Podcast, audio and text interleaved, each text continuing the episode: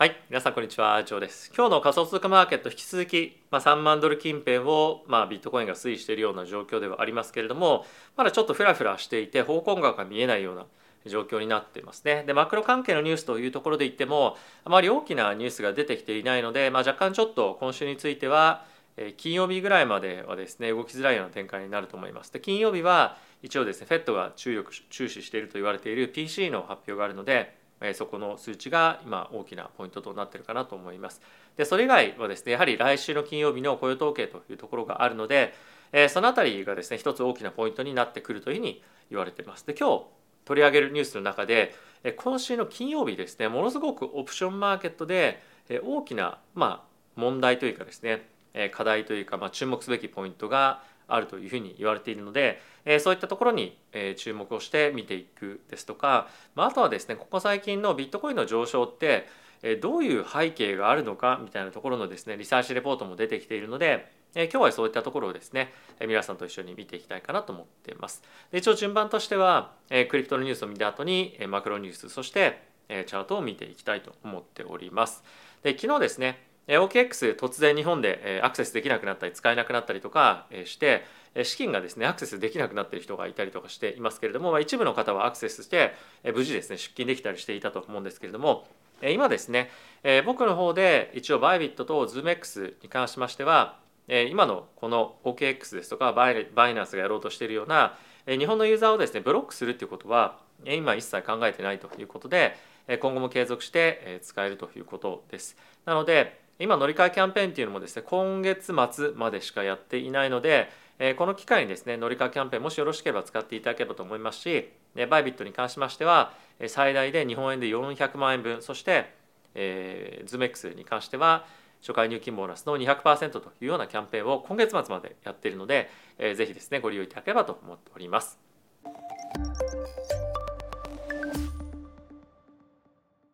はい、ということで、こちらの方から見ていきましょう。ブラックロックの イーティーエフ についてはビットコインにとってですね、かなり大きなターニングポイントになるんじゃないかというふうにアークが言っていますと。で、アークは去年一昨年ですね、非常に注目をされておりました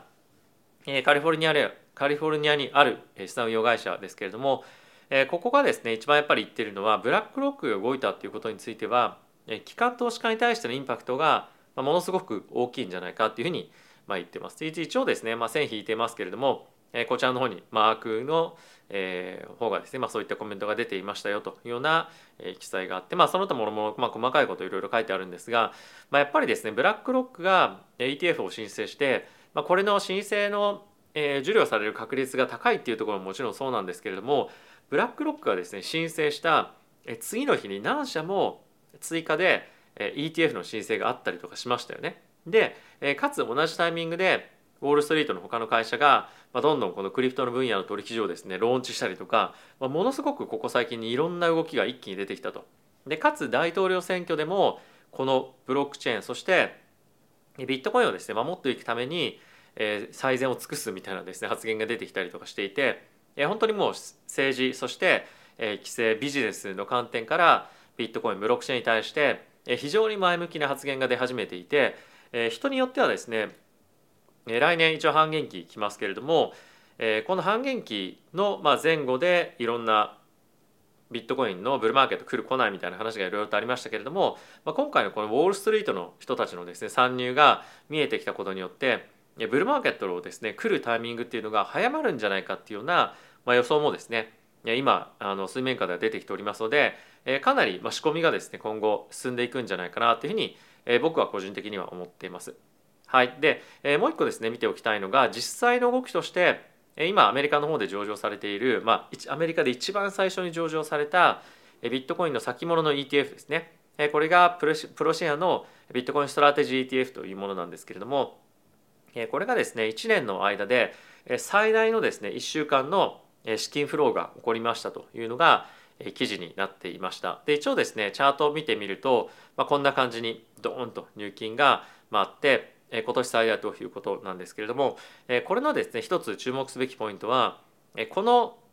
ビーアイティーオー というティッカーのですね イーティーエフ に対してお金を入れる期間というのは、機関投資家がまあ、かなり多いというふうに言われています。というのも一般の投資家はですね、ビットコインについてはコインベースですとかその他諸々の取引所で、えー、取引できますよね。えー、ただしビットコインをですね企業体として持つことができない投資家っていうのも非常に多いので、そういった方々はこの イーティーエフ を通じてビットコインを保有するっていうのがこれまでのメインの動きになっていました。なので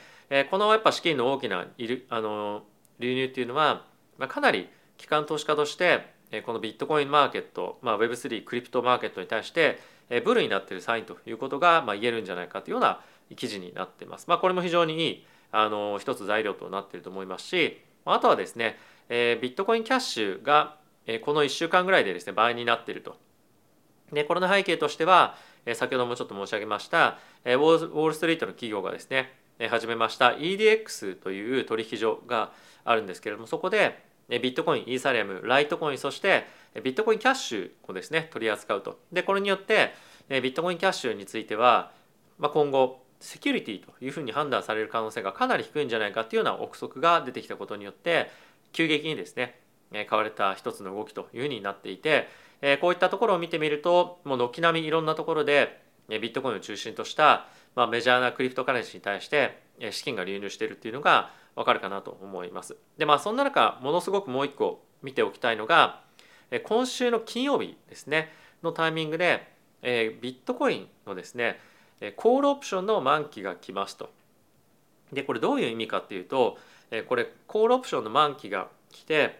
コールオプションのですねストライクというふうに言われる、まあ行使価格がさんまんドル近辺なんですけれども、この満期までの期間が短くなればなるほど、えー、かつこの行使価格に近づけば近づくほど、まああのトレーダーたちがですねポジションのヘッジをしなければいけなくて、ものすごくボラティリティが高くなるような状況なんですね。で、細かく細かいことはちょっとあの省きますけれども、ネガティブガンマっていうような言われるような今状況になっていて、マーケットは我々にはトレーダーはコールオプションを買っていて、マーケットメーカーとして動いている人たちはコールオプションの売りポジションになっていると。で、そうするとさんまんドルをぐーって超えてですねさんまんドルさんまんせんドルみたいな感じで上がっていくタイミングでものすごくですね大量のビットコインをヘッジとして買わなきゃいけない、このマーケットメーカーのヘあのオプションを売ってる人たちは買わなきゃいけないっていうような現象が起こるんですね。まあ、これは下がっていく時もそうなんですけれども、まあ、今後このさんまんドルというところを大きくボーンと何かしらの理由で動いていくことがあれば、まあ、これによってマーケットではですねヘッジの買いっていうところが急速に出て急激にボーンと価格が動く可能性があるので、この金曜日に向けてこのオプションマーケットすごく注目を集めると思うので、ここはですね注目をしておいていただければなというふうには思っております。はい。で、まあそんな中ですね今ビットコインのマーケットが動いている理由って何なんだろうっていうのがですねこちらのカイコというところのレポートでまた出てきていますと。で、このビットコインのですね上昇って何がベースで起こっているのかというところを見ていきたいと思うんですけれども、今ですねパーペチュアルフューチャー、まあ、これは先物、無期限の先物ですねのオープンインタレストっていうのが今また回復してきていますと。で、一旦ですね エスイーシー がバイナンスを訴えたタイミングでドーンと下がったんですけれども、まあ、ここでまた大きく上がってきているというのが、まあ、非常に今ここの直近のマーケット盛り上がっているというようなサインに見えているんじゃないかなと思います。で、先物はたくさん買われている一方で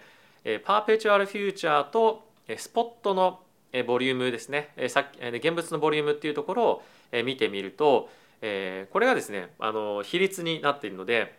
パーペチュアルフューチャー無期限先物を分子と置いて分母をスポット現物の取引のボリュームとして置くと。で、これがイコールにここ最近の流れとしてはなっているので、まあ、そんなにこの指標がですね上に行ったり下に行ったりとかしていないので、これを見ると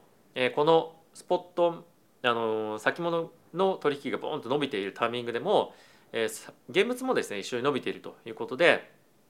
特にどっちのマーケットが主導でこのマーケットを動かしているというような状況では、まあ、今ないというのが、まあ、一つ面白いポイントかなというふうに思います。で、マーケットが過熱しすぎている時っていうのは先物ベースで買われることが、まあ、やっぱり多いんですよね。なので、まあ、どちらかというと今は現物主導で動いているような感じと、まあ、言っても過言ではないような今状況と言えるんじゃないかなというふうに思います。まあ、あとはですねこれも一個面白いなと思ったのが、バイナンスとコインベースでどっちの方がですねビットコインのトレーディングボリュームが出てるかっていうことですね。でこれが上に行けば行くほどバイナンスのトレーディングボリュームの方がコインベースと比較して大きい。でこれが下に行けば行くほど、まあ、その逆でコインベースの方が取引額がバイナンスよりも大きいというような今状況になっていて、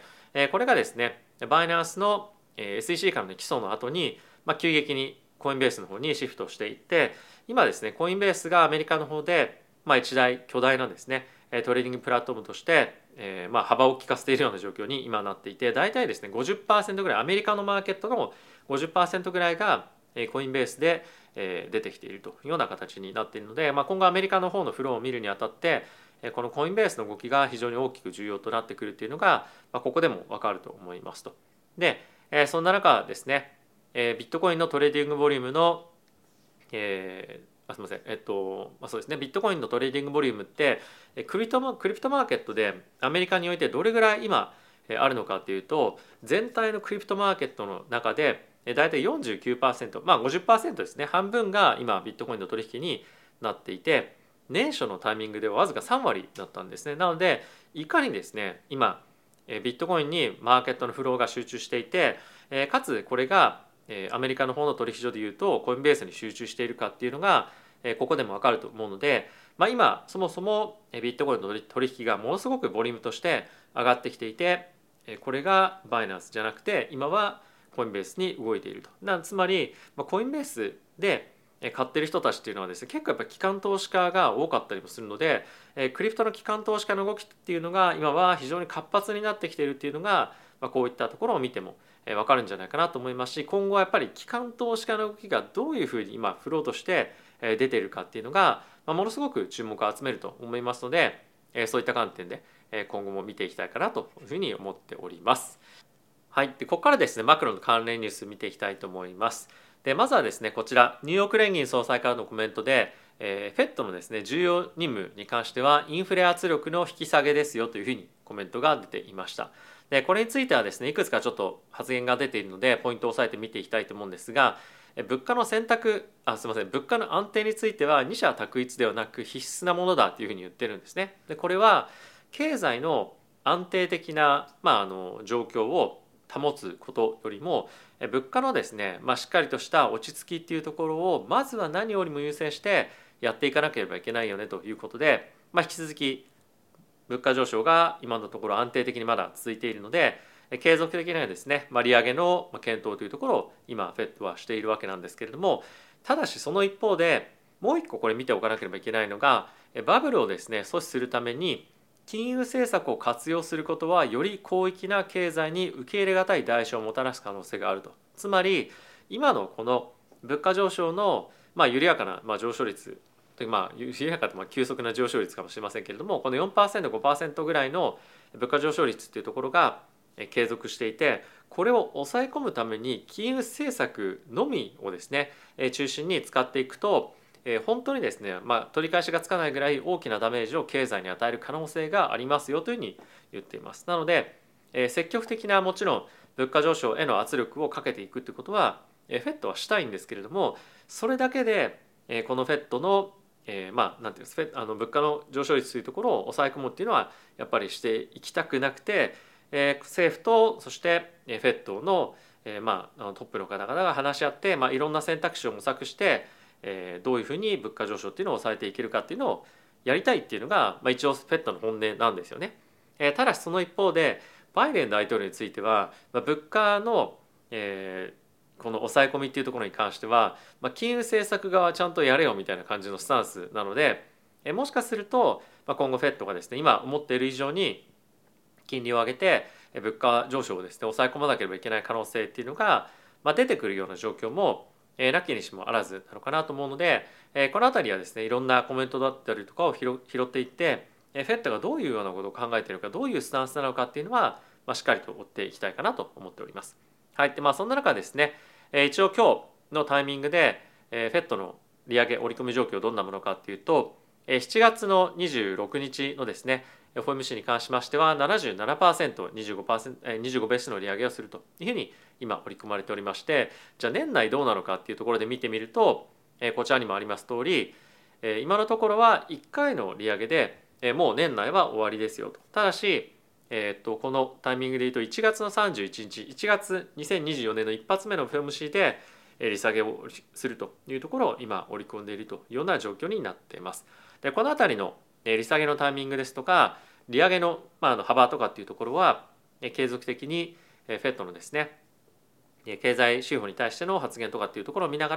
ら判断していく必要があるので、まあ、このあたりに関してはですねかなり流動的かなというふうに個人的には思っています。でいずれにせよ今年、まあ、来年ですかねのこの利下げっていうところがかなりこのしっかりと織り込まれているような状況だと、まあ、リスクマーケットについてはダウンサイドというよりもアップサイドどこまでいけるかなっていうようなことが、まあ、頭の中でですね結構まああのうごめいているような状況だと思うので、引き続きリスクオンの状況っていうのが、まあ、特にクリプトでは続いていくんじゃないかなというふうに個人的には思っております。はい、ということでチャート見ていきましょう。こちらが今ですねビットコインのチャートなんですけれどもさんまんせんドルをですね一旦抜けて、えー、トライした、まあ、先週だったんですが今週末のタイミングでですね、えー、徐々に勢いを失ってきていると。でやっぱりビットコインの、まあ、イーティーエフ のニュースですとかそれに付随するようないろんなニュース出てきていて、えー、注目は集まってはいながらもフローがちょっと一旦止まってしまったっていうのが、まあ、少し残念なところかなというふうに思います。ただしその一方で、えー、継続的にですね今いろいろとニュースも出てきていることもあって、えー、実際のそのこのビットコインのマーケットに対して張っていこうっていうようなですねフローは継続的に出てくると思うんですよね。で今じゃあここからダウンサイドを取りに行こうっていう人たちっていうのはかなり短期的な狙い目線だと思うんですよ。であればどちらかというと、えー、まあこれはレバレッジ効かしても、まあ、現物でもどっちもいいと思うんですが、まあ、やっぱり基本的にはアップサイドどこまで取れるかっていうところを今基本的に考えている人たちが大多数だと思うんですよね。なのでリスクリワードでいうと短期的にビットコインでいうとダウンサイドを狙っていくっていうよりもやっぱり拾ってアップサイドどこまでいけるかなっていうところが中心だと思うので基本的には順張りで買っていくというところが、まあ、今の戦略としてはメインの戦略にはなっていくんじゃないかなと思います。でイーサーに関しては、まあ、今せんはっぴゃくごじゅうドル近辺ですけれども、まあ、こちらもビットコインに引っ張られて結局は動いていくと思うので短期的なダウンサイドっていうよりも引き続きアップサイド狙いの状況と今後もなっていくんじゃないかなとは思ってます。で一応今日についてはナスダックですねちょっと上値が重くなってきていてここ最近ですね少しやっぱりバリエーションが高いんじゃないかとか、まあ、あとは一部の銘柄に上昇が集中していてこの株式マーケットの上昇って続かないんじゃないかっていうですね、まあ、結構意見が出てきていると。でそういったこともあって少し利食いのフローも出てはいると思うんですが、まあ、今週はですね、まあ、金曜日まで大きなイベントがないというところと、まあ、あとはここ最近ですね、まあ、大きく上昇しすぎたということもあるのでこのいっしゅうかんにしゅうかんぐらいっていうのはまあ多分あの本当に大きなイベントになるというのはあの雇用統計だと思うのでそこまではですねちょっと動きづらい感じになると思うんですね。でそういうちょっと踊り場的なあの期間になると思うので、えー、仮想通貨は引き続きアップサイドニュースによってはあると思うんですが、まあ、やっぱり株式マーケットについてはですねちょっと上値が重い環境っていうのが続くと思います。でこのタイミングで仮想通貨がですねうまくバリューをしっかりとホールドもしくは上昇を継続していくことができれば株式マーケットからのですねこのビットコインだったりとか仮想通貨への流入っていうところが一つ見られる可能性があると思うのでここのですね相関があるのかないのかこの期間にあるのかないのかっていうのはすごく今後ビットコインを見ていくで重要になってくる可能性があると思うので面白いポイントだと思いますのでもしご興味あれば見ていただければと思っております。はいということで皆さんいかがでしたでしょうか。えー、ビットコイン、まあ、青年場にいよいよ、えー、なってきていると思いますけれども、まあ、このさんまんせんドルっていうところですよね、えー、ここがしっかりと、まあ、トライもう一段できるかどうかっていうところが非常に大きな、えー、今後、まあ、センチメントを左右するようなポイントになってくると思います。でこのさんまんせんドルっていうのは、えー、今年のしがつにですね、まあ、一旦つけた高値ということでもありますし、まあ、あとは、えー、去年のですね、えー、ごがつろくがつぐらいのタイミングで、まあ、この一旦揉み合った水準感でもあるのでこのあたりをですね、まあ、一旦ちょっとレジスタンスとして抜けられれば、まあ、次はですねいよいよまあさんまんドルとかさんまんごせんドルあすいませんさんまんごせんドルよんまんドルというところが、まあ、いよいよ見えてくるようなことになると思うので基本的にはアップサイドどこまでいけるかっていうところを中心に見ていければなというふうに思っております。はいということで皆さんいかがでしたでしょうか。ちょっとまあ昨日 オーケーエックス のニュースあのすごくびっくりした方も多いと思いますし僕もですね実際ちょっと中の方とお話をしたんですけれども、まあ、突然の決断だったということでえー、なかなかまあそういった情報がまあ外に出る暇もなく、えーまあ、一気にですね、まあ、あのトップの人が決めてこのようになってしまったようなんですけれども、まあ、今後一応資金はですね引き出せるようにはなるとは思うんですが、まあ、じゃあその資金の避難先どこにするかっていうところが問題になると思いますし、あとはですね一部の取引所に関してはまたちょっとですね資金が大量に流出してるんじゃないかみたいなことが出てきてもいるので、まあ、ちょっと不穏な空気みたいなことが引き続き出ているような状況ではないかなというふうに思っています。まあ、一応バービットの方は僕が確認もしているので、まあ、平気だと思うんですけれども、まあ、やっぱりもうどんな時もそうなんですけど、どこかの取引所だけとか、まあ、レッジャーだけとかにですね保管していくっていうのはやっぱりリスク高いと思うんですね。で実際にちょっとコメント欄でもいただきましたけれども、あのレッジャーからですねあの別の方に資金を移すタイミングだったかな、えー、そういった時に、まあ、ちょっとあの送り先間違えてしまったっていうこともあったりとかするので、まあ、やっぱりハードウェアウォレットはそれはそれで管理するのに、まあ、あの難しさっていうのも取引所と比べると若干あるというところもあるので、まあ、そのあたりはやっぱり分散をして管理をしていくっていうところが、まあ、基本の線として考えていただくのが利便性も考えると、まあ、僕はいいんじゃないかなと思います。まあ、これは人それぞれ考え方趣味思考あると思うので、まあ、それぞれやっていただければと思うんですが、一応僕がまあ推奨したいのは、まあ、しっかりと分散をしてリスクをですね一つのところに集中しないと、何かあった時にも別のお金がちゃんとあるように、まあ、いっかいのミスで全て失うみたいなことがないようにしていただくのが僕は基本的にはいいんじゃないかなと思っております。はい、ということで皆さん今日も動画ご視聴ありがとうございました。また次回の動画でお会いしましょう。さよなら。